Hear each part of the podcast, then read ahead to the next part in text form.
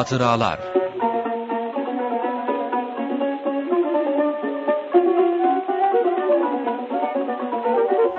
Merhaba değerli dinleyiciler. TGRT FM radyonuzun İstanbul stüdyolarından sizlere sesleniyoruz. Her hafta bu saatlerde sizlere ulaşan Hatıralar programının bir yenisinden hepinize merhaba. Programı sizi sevgi ve saygıyla selamlayarak açıyoruz.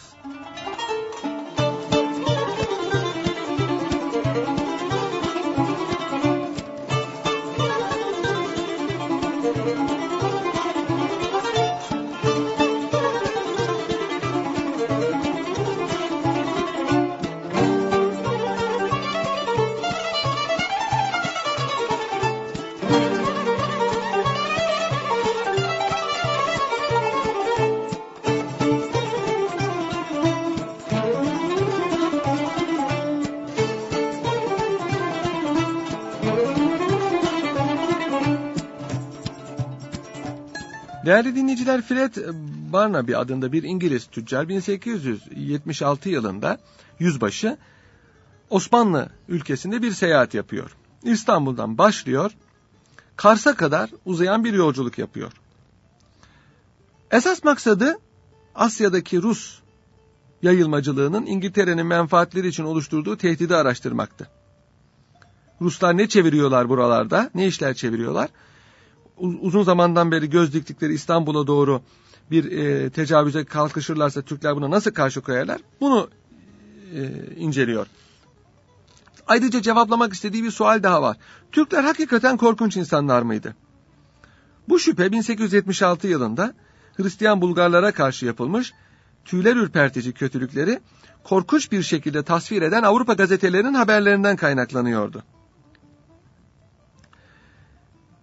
Frederick Barnaby yüzbaşı her sene böyle e, yıllık iznini çeşitli memleketleri gezerek kullandığını, bir defasında da gene Rusya üzerinden Tacikistan'a kadar gittiğini söylüyor ama Frederick Barnaby'nin büyük e, ihtimalle sıradan bir subay olmadığı, istihbarat elemanı olduğu anlaşılıyor. Nitekim yedi dili gayet iyi derecede konuşan bir kimse ve müşahedeleri Anadolu'nun 100 yıldan fazla bir zaman öncesini gözlerimizin önüne e, seriyor.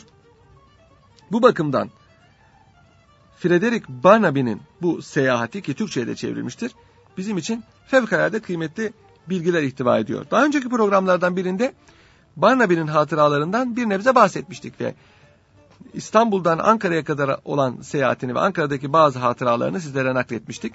Bugün inşallah Ankara'dan sonra ki seyahatnamesinde başına ne işler geldi, ne gibi müşahedeleri oldu onları sizlerle paylaşalım.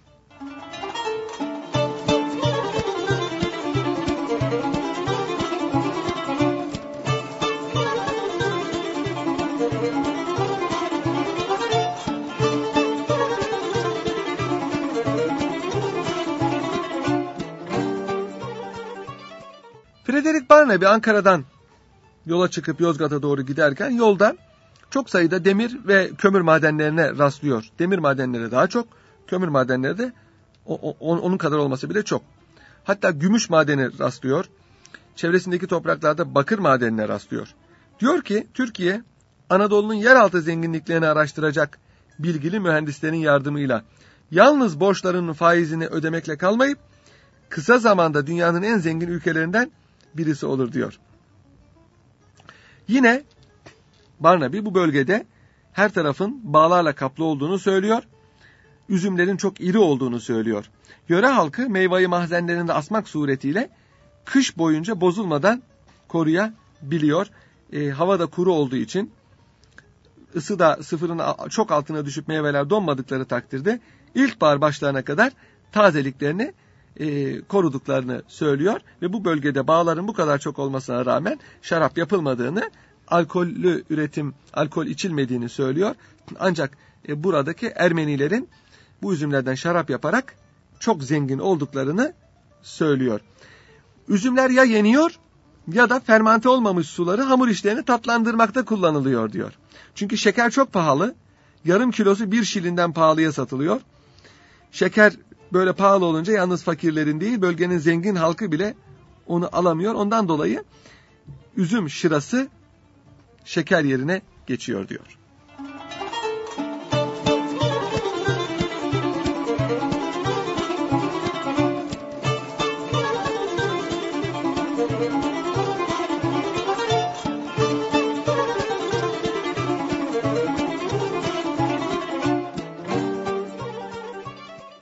Yozgat yolunda yaşlı bir çiftçi Fred Barnaby'ye büyük bir misafirperverlik gösteriyor. Kendi be beyanı bu.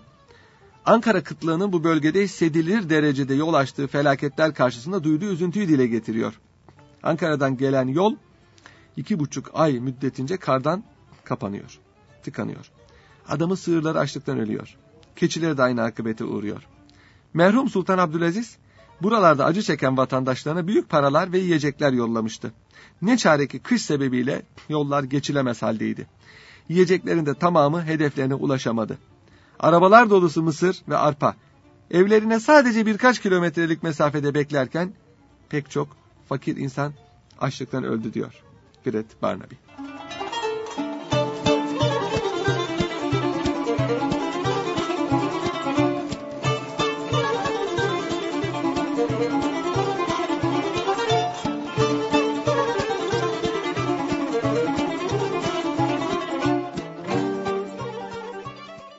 Ev sahibinin 16 yaşında bir oğlu var. Tek bir oğlan. Fred Barnaby'ye padişahın kuvvetlerine katılacak yaşta olmadığından dolayı hayıflandığını söylemiş ki Fred Barnaby buna şaşırmış. Babası senin de zamanın göz açıp kapayıncaya kadar gelecek diye belirtmiş. Sonra da harbin nasıl olduğunu bilmiyor diyor babası. Bunu nakletmiş Frederick Barnaby. Burada da Türklerden mürüvvet görmüş. Zavallı Türkiye medeniyet basamaklarını Avrupalılar gibi çıkacak yerde inişe geçmişti. Bununla beraber Türklerin atalarının mermerden saraylarının yerini çamurdan kulübelerin almasına mukabil buna rağmen Türklerin kendileri değişmeden kalmışlardır. Büyük faziletleri olan misafirperverlikleri Fatih Sultan Mehmet zamanında nasılsa bugün yani 1876'da da öyledir. Bir İngiliz her nerede barınacak bir yer istese ona kapısını açmayacak bir Müslümana rastlamayacaktır diyor Barnaby. Yolda bir Polonyalı ile karşılaşıyor Barnaby. Polonyalı ile ahbap oluyor. E, ve oradaki Polonyalı daha önceden Osmanlı ülkesinde kalmış. Biraz daha Barnaby'ye göre biraz daha iyi tanıyor oraları. Soruyor. Burada Ermenilerle Türklerin arası nasıl diye soruyor. Çok iyi geçindiklerini söylüyor. Kanunlar herkese eşit şekilde uygulanıyor diyor Polonyalı. Yozgat'a bir telgraf dairesi var. Onun başına bir Ermeni tayin etmişler.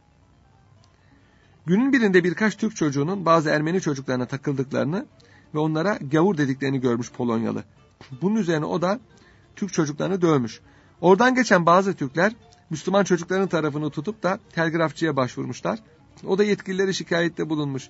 Neticede Ermeniyi döven Türkler hapse atılmışlar. Düşünün bu Türkiye'de oluyor. Bana bir diyor ki Doğu'da Sivas'ta mesela Hristiyanlara vali tarafından çok kötü davranıldığını duyuyoruz. Hapishane Hristiyanlarla dolu. Şehirde adaletten eser yok diyorlar. Barnaby bunu soruyor Vankoviç'e, Polonyalıya. Bu söylenenler doğru mu? Bunlar doğru olabilir. Böyle müferit olaylar olabilir. Fakat benim kaidem kendi gözlerimle görmediğim hiçbir şeye inanmamaktır, inanmamaktır diyor.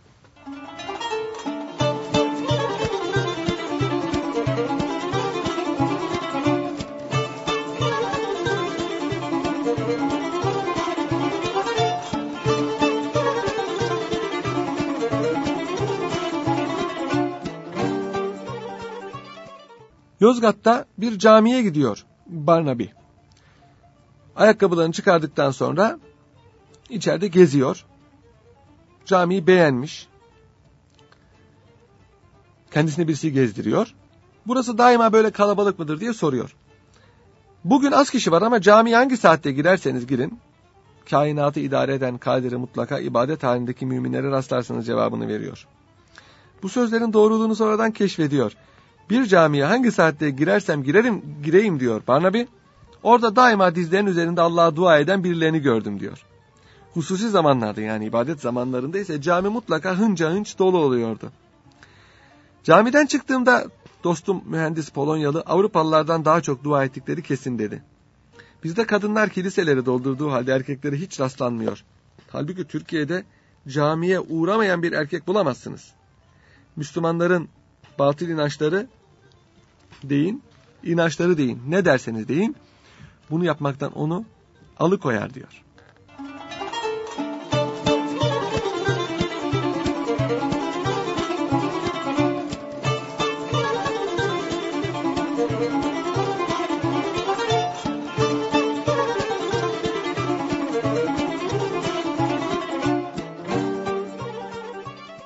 Değerli dinleyiciler, Yozgat'ta Fransızca bilen Polonyalı yol mühendisi Barnaby'nin iyi bir arkadaşı oluyor. Vilnalı Vankovic. St. Petersburg askeri okulunu bitirmiş bu. Sonra Polonya ayaklanmasına katılmış ve İstanbul'a kaçmış. Malum Polonyalılar uzun yıllar Rus işgali altında yaşadılar. Ruslara karşı ayaklandılar. Fakat galip gelemediler. Ayaklanan vatanseverler Osmanlı Devleti'ne sığındı. Vankovic de onlardan birisi. Yol yapımında çalışmaya başlıyor. Mühendis oluyor. Barnaby Ermenilerin de Türkler gibi karılarını kızlarını yabancıların yanına çıkartmadıklarını söylüyor. Türk ailesinden tek farkları boşanamamaları diyor. Bizim burada durumumuz çok iyi. Ama doğudaki Hristiyanlara e, oradaki Türkler kötülük yapıyormuş, kötü davranıyormuş diyorlar. Vankovic aynı şekilde işte onu cevaplıyor ki ben gözümle görmediğim bir şeye inanmam diyor. Cizye ödüyor gayrimüslimler hükümete askere gitmemelerinin karşılığında. Cizye eli silah tutan erkeklerden alınıyor. Dolayısıyla kadınlar, çocuklar, yaşlılar, sakatlar ve ruhban sınıfı mensupları cizye ödemez. Erkek başına yılda 28 kuruş. 32 para diyor. Ayrıca aşar veriyor. Yani ekin biçtiği toprağın kirasını ödüyor devlete. Ayrıca kendi oturduğu ev için yılda değerinin binde dördünü, kiraladığı ev için de yüzde dördünü akar vergisi olarak ödüyor. Ayrıca ticari karın yüzde otuzu da temettü vergisi olarak alınıyor. Şehirdeki tahıl ticaretinde 20 okka başına iki para, hayvan satışında fiyatın yüzde iki buçuğu hükümet payı olarak, vergi olarak ödeniyor. Keçi başına yılda 4 kuruş, koyun başına 3 kuruş anam vergisi alındığını kaydediyor Barnaby.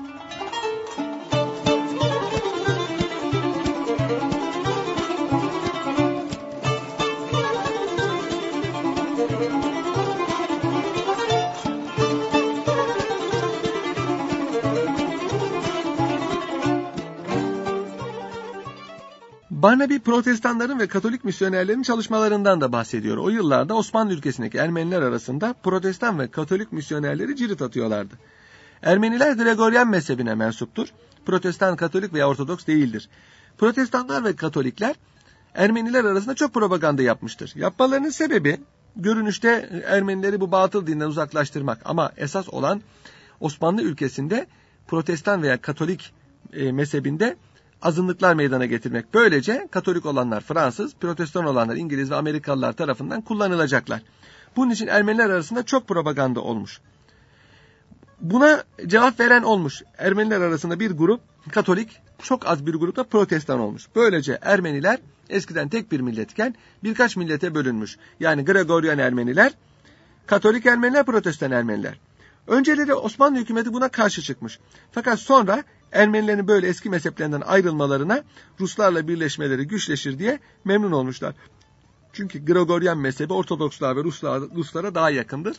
Bu bakımdan Osmanlı hükümeti Ermenilerin mezheplerini değiştirmesine izin vermiş ve onları da ayrı bir millet olarak tanımış.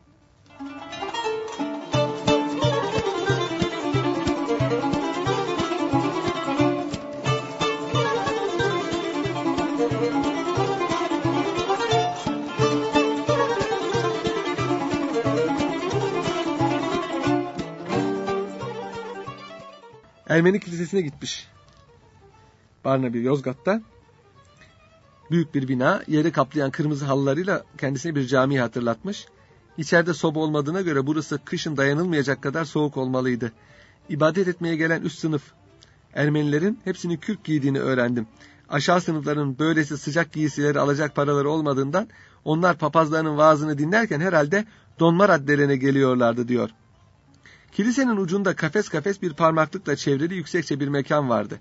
Burada oturanların cemaate bakıp dikkatleri dağılmadan papazlarını görmelerine izin verecek biçimde yapılmıştı. Bir Ermeni Bana binayı gezdirirken bu oda kadınlarımız için dedi. O kafes de erkeklere bakmalarını engellemek için dedi. Ya da erkeklerin kadınlara bakmalarını engellemek için değil mi diye sordum. Yanındaki dostum bu sözlere güldü.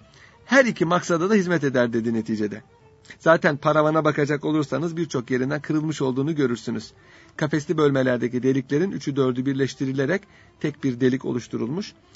Kadınlar neredeyse daha iyi görebilmek için bunu yapmışlar. Sonra kiliselerinize kadınlar erkeklerden ayırmaz mısınız diye sordu. Hayır dedim. Bu takdirde kadınlarınız da söylenildiği kadar güzelseler papazınız cemaatin dikkatini korumakta epey zorlanıyor olmalı diye latife yaptı diyor. Görülüyor ki değerli dinleyiciler Ermeniler de Yahudiler de Müslümanlar gibi mabette kadınlarla erkekler birbirinden ayrı ibadet etmektedirler. Kaldıkları eve çingene rakkaseler geliyor. Çingeneler çalıp oynuyorlar. Ee, Barnaby soğuk memleketin e, ciddi insanı olmak itibariyle Çingene rakkaseler Barnaby bir hayli e, dikkatini çekmiş. Onlardan uzun uzun bahsediyor. Nasıl oynadıklarından, nasıl dans ettiklerinden bahsediyor. Çingenelerin tabi kaldığı yer gayrimüslim evidir. Kendine göre bir evde kalmış. Böylece Yozgat ha Yozgat'ta bir de e, Çapanoğlu Derviş Bey'le ava çıkışını anlatıyor. E, Barnaby uzun uzun Derviş Bey Çapanoğullarından Çapanoğulları Sivas idarecileridir değerli dinleyiciler. Öteden beri Yozgat Aşireti Reisi olarak ün yapmışlar. Ve daha sonra Yozgat sancak haline gelince Çapanoğulları buranın ayağını ileri gelenlerinden biri olmuş. Ve uzun yıllarda burada hakimiyetlerini devam ettirmişler. Ancak Cumhuriyet'ten sonra Cumhuriyet idaresiyle uyuşamadıkları için yavaş yavaş güçlerini kaybetmişler. İşte o Derviş Bey'le o zamanki Çapanoğlu'ndan Yozgat'taki ileri geleni Derviş Bey'le beraber ava çıkmış. Ve av Şahin vasıtasıyla yapılıyor. Uzun uzun teferruatıyla Vankoviç de yanında, o Polonyalı da yanında. Onunla beraber uzun uzun bu e, avlanışını anlatıyor.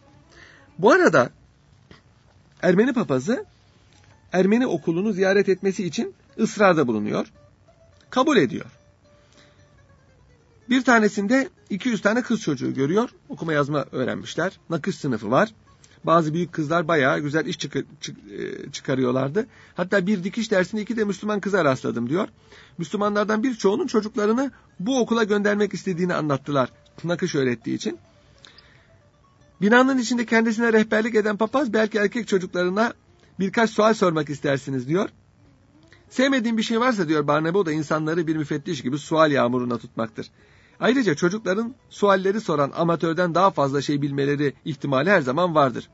Fakat papaz ısrar edince Harrow'daki değerli hocam Bay Marilye'den öğrendiğim problemlerden bazılarını hatırlamaya çalıştım. Papaza çocukların yanına gidiyorlar. Papaza şu suali soruyor Barnaby. Bir adam bir tarlayı 3 saatte bir başkası da 4 saatte biçebiliyorsa işbirliği yaparlarsa ikisi işi kaç saatte tamamlarlar? Papaz diyor ki yapmayın diyor. Çok kolay bir soru sordunuz diyor ve problemi Ermenice'ye çevirmeye başlıyor. Öğretmenlerden biri sormaya değmez. Tabii ki üç buçuk saat diyor. Papaz da tabii üç buçuk saat diye cevap veriyor. Hayır diyor Barnaby. Polonyalı mühendis de gülmeye başlıyor.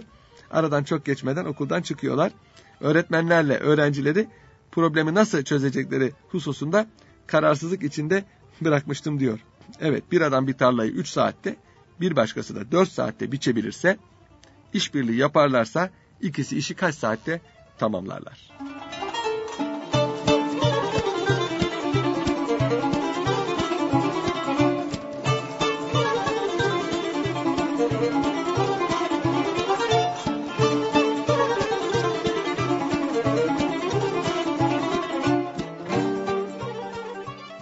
Yozgat Rumları Barnaby'ye Türklerden fena muamele gördüklerini söylüyorlar. Barnaby size hiç işkence yapılıyor mu diye soruyor. Hayır. Hristiyanların derisinin diri diri yüzüldüğünü hiç işittiniz mi? Gülüyorlar. Türkiye'de böyle şeyler olmaz diyorlar. Sonra kanunların kötülüğünü gösteren bir hadise anlatıyorlar.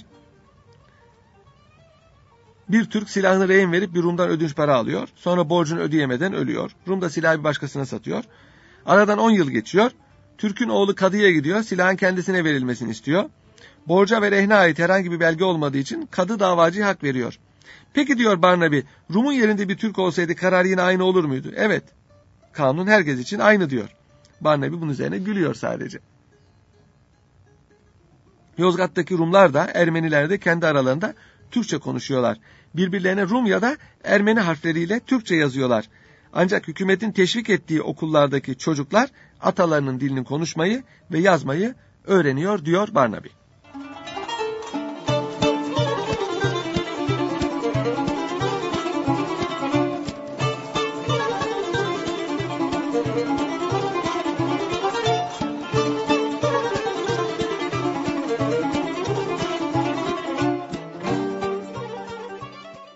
Bir cirit oyununa katılıyor Barnaby. Müftüyü ziyarete gidiyor. Müftü kendisini nazik bir şekilde kabul ediyor. Ve mümin olmanın faziletleri hakkında sohbet ediyorlar. Yakın zamanda imamın evinin tamamen yanıp kül olmasından bahsediliyor. İmam da orada. Fazla değerli eşyanızı kaybetmediğinizi umarım diye soruyor Barnaby. Yaşlı adam dünya yüzünde neyin varsa kül oldu diyor. Ama bu bir şey ifade etmez. Allah bana acıdı. Kasaba halkı benim için yardım parası topladı. Evim yakında eski haline getirilecek. Allah bütün müminlerin yardımına koşar diyor. Sizin Hristiyan papazlarınızdan birinin evi yansa ne olur adam ne yapar diye soruyor. Barnaby evi umumiyetle sigortalıdır diye cevap veriyor. Her sene bir şirkete küçük bir para öder. O zaman binası bir yangında yok olacak olursa onun için tekrar inşa edilir diye cevap veriyor. Çok fazla para mı öder diye soruyor imam. Evet güzel bir bina için her yıl büyük bir para ödemek zorundadır diyor. Meclisteki bir Müslüman sigorta için para ödemenin ne faydası var diyor. O adam niçin Allah'a güvenmesin? Ben öyle yaptım. Yeni evime hiç para ödemeden sahip olacağım. Allah birdir, Muhammed de onun peygamberidir diyor. İyi de diyor, sizin alın yazısına inandığınızı zannederdim diye hatırlatıyor Barnaby. Kader, kısmet, alın yazısı mühimdir. Ama Allah çok büyüktür. Alın yazısını yaratan da O'dur. O kadiri mutlaktır. Dilerse kaderi bile değiştirir diyor.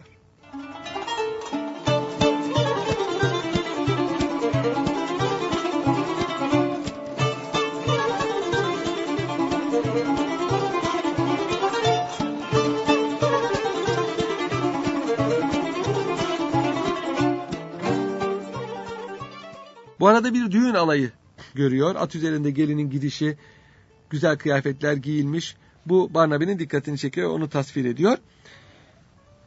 Polonyalı mühendis Vankovic Avrupa'da yapılan balolar hakkında bir şey okuyan Türkler dans etmekten ne zevk aldığımızı bir türlü anlamıyor. Birini parayla tutup dans ettirebileceğine göre niçin kendim dans edeyim diyorlar diyor. Barnaby de bunu naklediyor. Barnaby Yozgat'tan yola çıkıyor Zile'ye. Şimdi Tokat'ın bir kazası olan Zile'ye doğru yola çıkıyor. Zile'de talim yapan 400 tane piyadeye rastlıyor. Samsun üzerinden İstanbul'a sevk edilmeyi bekliyorlar. Bu taburda bir de imam var. İmam ateşli bir muharip. Avrupa'da olduğu gibi Asya'da da cemiyetin en hızlı savaş taraftarları, vazifeleri barış olan din adamları diyor Barnaby. Barnaby'nin bu yargısı tabi Hristiyan papazları için doğru olabilir ama cihat Müslüman hocaların canla başla desteklemek zorunda oldukları bir dini vecibedir. Yani gerektiği zaman savaş yapmak Müslümanlıkta bir vecibedir. Evet barış hayırlıdır ama icap ettiği zaman savaşta kaçınılmazdır.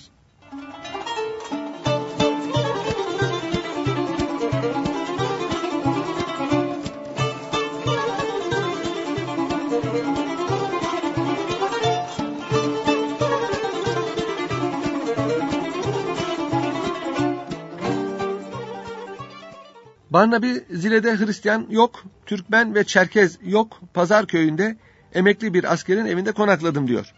Eskiden Osmanlı ordusunda hizmet eden Williams Paşa ile Sir Fenwick, yardımcısı Albay Tisdale'i anlatıyor. Onlardan çok övgüyle bahsediyor.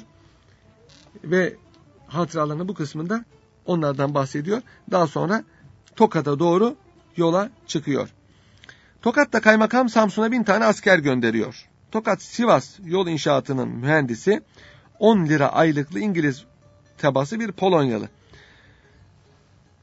Dikkat Tokat'ın 25 bin nüfusu var. Bunun 8 binini yılın 4 gününde yol inşaatında çalışması gereken erkeklerdi diyor. Demek ki yolun inşasında herkes bir fiil çalışmaktalar. Tabi zorla çalışmanın verimsiz olduğunu söylüyor Polonyalı. İsteyerek yapmak lazım. Bu sebeple 5 yılda 5 mil yol yapabildik diyor. Tokat'ta bir hayli Ermeni okulu var. Türklerle Hristiyanların da arası çok iyi. Kaymakam bununla beraber Rusya ile bir savaş olursa Rumlara fazla güvenilmeyeceği kanaatinde. Rumlar çok kurnazdırlar diyor. Kendilerini hemen ele vermezler. Kenara çekilip hangi tarafın daha güçlü olduğunu görmeyi beklerler. Hala eski Roma İmparatorluğu'nun hayaliyle yaşıyorlar. İstanbul'un günün birinde Rumların baş şehri olacağını düşünüyorlar. Ama bunun tahakkuk etme ihtimali yok. Rusya eğer bizi yense de İstanbul'u zapt etse bile şehri Rumlara teslim etmeyi aklından bile geçirmez. Ruslar aldığını kendine saklar. Kafkasya'ya bakın, Kırım'a bakın, Hive'ye bakın, Taşkent'e bakın, Semerkant'a bakın. Günün birinde Hindistan'ı da ele geçirmeye çalışacaklar. O zaman sizler ne yapacaksınız diye soruyor kaymakam. Herhalde Hindistan'daki birliklerimizi harekete geçiririz. Afganlılarla ve Kaşgarlarla birleşerek Rusya'yı Orta Asya'nın dışına süreriz diye cevap veriyor. Kaymakam bu laf da kolay diye dudak büküyor. Ve ondan sonra Hindistan halkından söz açılmışken bir şey sormak istiyorum diyor. Gazetelerimizde okuduğum bir haber var. Hindistan'daki birçok Müslümanın padişaha yardım etmesi için kraliçeye başvuruda bulunduğu haberi doğru mu diyor. Evet diyor Barnaby. Öyle zannediyorum diyor. Öyleyse diyor kraliçe niçin onların istediğini yapmıyor? Sizinle müşterek menfaatlerimiz var. Biz İstanbul'u kaybetmek istemeyiz. Bu bizim ölümümüz olur. Ama sizin için de öldürücü olur. Çünkü Karadeniz bütünüyle Rusya'ya ait olduğu takdirde gemileri orada emniyette olur. Ve her an saldırıp Akdeniz'deki ticaretinizi darbeleyebilir diyor. Polonyalı mühendis de Tokat'ta birçok yaşlı asker var. Kırım'da savaşmışlar. Bana İngiltere'nin Türkiye ile birleşmesi ihtimali olup olmadığını sordular. Diyor. Barnaby bunlara bir şey demi, demiyor veya dediğini aktarmıyor. Zaten Barnaby Barnaby e, Türklere yakın ve Ruslara e, muhalif. Rusları tutmuyor.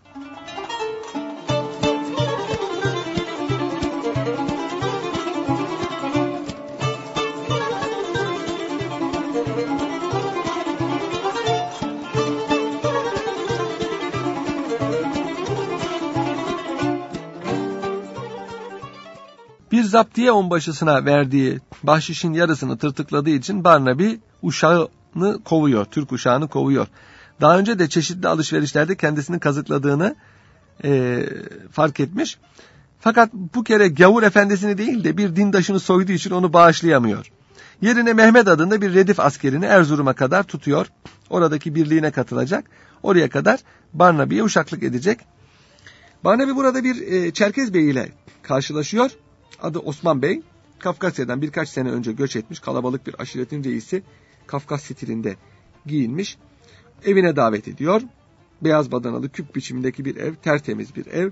Bundan bahsediyor. İçeride de başka Çerkezler var. Biz Çerkezler sizin hakkınızda çok şeyler duyduk diyor. Bir zamanlar İngiltere'nin Rusları memleketimizden kovmak için bize yardım edeceğini sandık ama gelmediniz. Ruslar bizden kalabalık idiler. Üstelik bizim çakmaklı tüfeklerimizin karşısına ağır silahlarla çıktılar. Ne yapabilirdik ki? Direnebildiğimiz kadar direndik. Sonra da köle olmaktansa buraya geldik diyor. Barnaby eğer bir harp olursa hepiniz cepheye gider misiniz diye soruyor. Evet. Aramızda bütün sağlıklı ve güçlü kuvvetli olanlar gidecek. Padişaha vergi ödemiyoruz. O bize toprak verdi ve bizim ona bunun karşılığında minnet borcumuz var. Yalnız o kadar da değil. Çerkez Bey'i kuşağının altından uzun ve keskin bir bıçak çıkarıyor ve tırnağıyla bunun ucuna vurarak devam ediyor.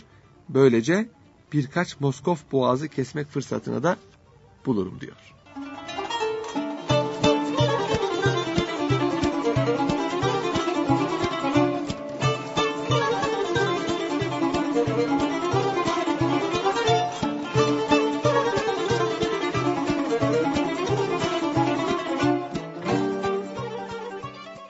Tokat'ta bir Ermeni doktorla tanışıyor Barnaby.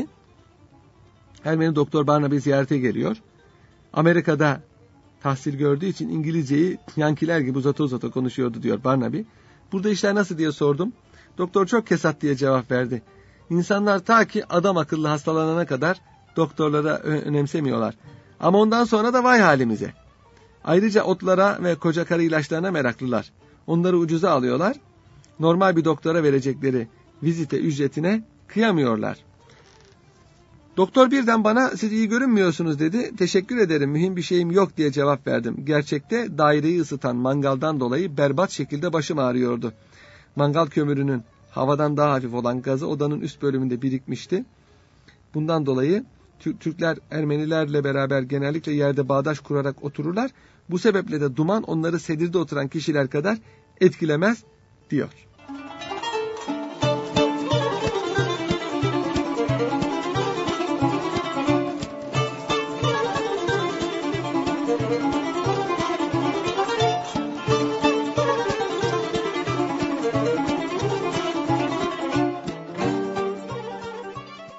Barnaby Tokat'tan Sivas'a doğru yola çıkıyor değerli dinleyiciler. Yanında yeni uşağı Mehmet var.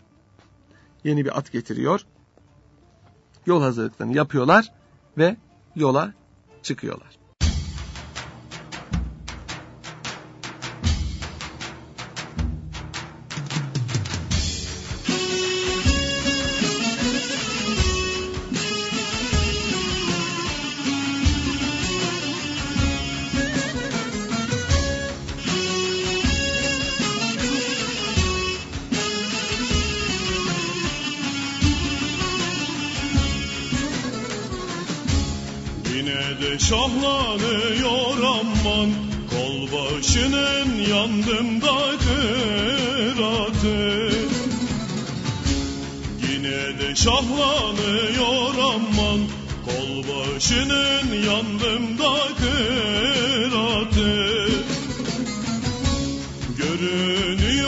Yandım aman bize sefer yolları. Görünüyor yandım aman bize sefer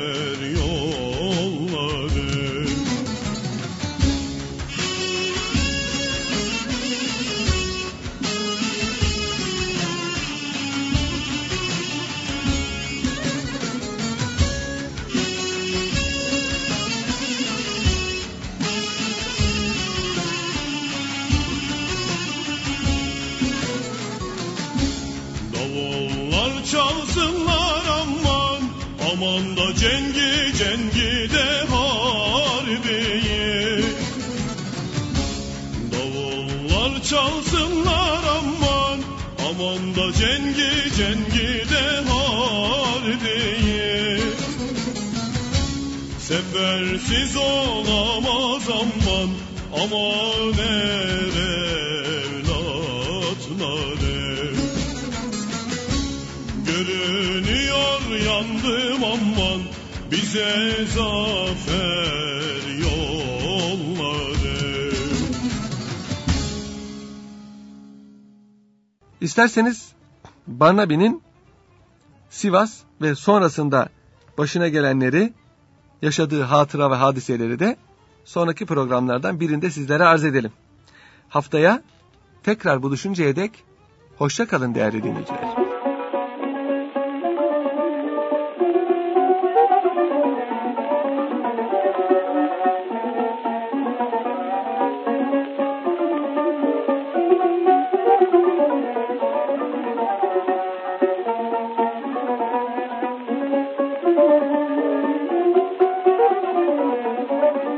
Hatıralar